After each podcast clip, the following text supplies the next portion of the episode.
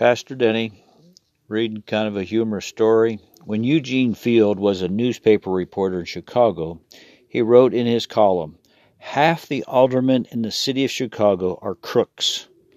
The mayor demanded a retraction. So the next day, Fields wrote, Half the aldermen in the city are not crooks. I think he was getting his message across positive and negatively.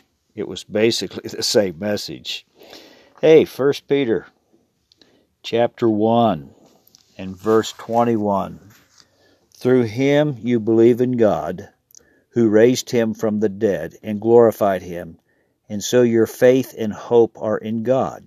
Now that you have purified yourselves by obeying the truth, so that you have sincere love for your brothers, love one another deeply from the heart.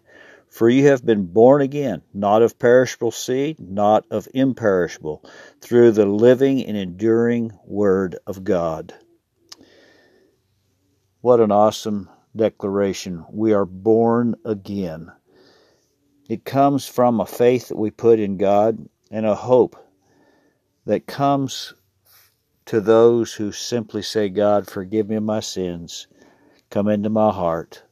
Lord Jesus, you died on the cross for me. You arose again on the third day. You sat at the right hand of God the Father. That declaration of faith in God brings us a divine hope and a strength that nothing else can take away from us because it's God given.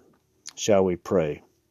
Heavenly Father, Thank you for purifying us and giving us the ability to believe the truth.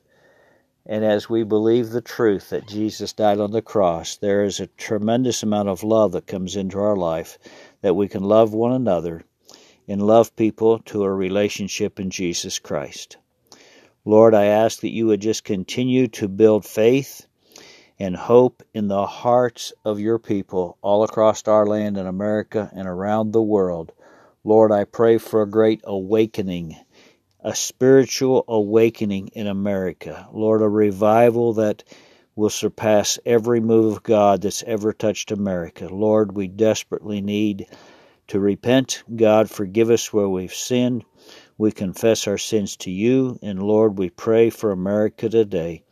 Lord, that your perfect will would be accomplished, that lives would be changed. Lord, I plead the blood of Christ over every, every family in our church, Lord, the total extended family, Lord, that all will come to the saving knowledge of Jesus Christ, that all will be filled with the Holy Spirit, with the evidence of speaking in tongues, that all will function in the gifts. God, it's your desire in these end days, these last days, Lord, to pour out your Spirit. So, God, may we be hungering and thirsting after righteousness, that we can be used in the gifts and others will be ministered to and lives will be changed for your glory. God, give us souls, we pray, in Jesus' name. Amen. God bless you. Have a great day in the Lord. Keep serving the Lord. Bring in some harvest today.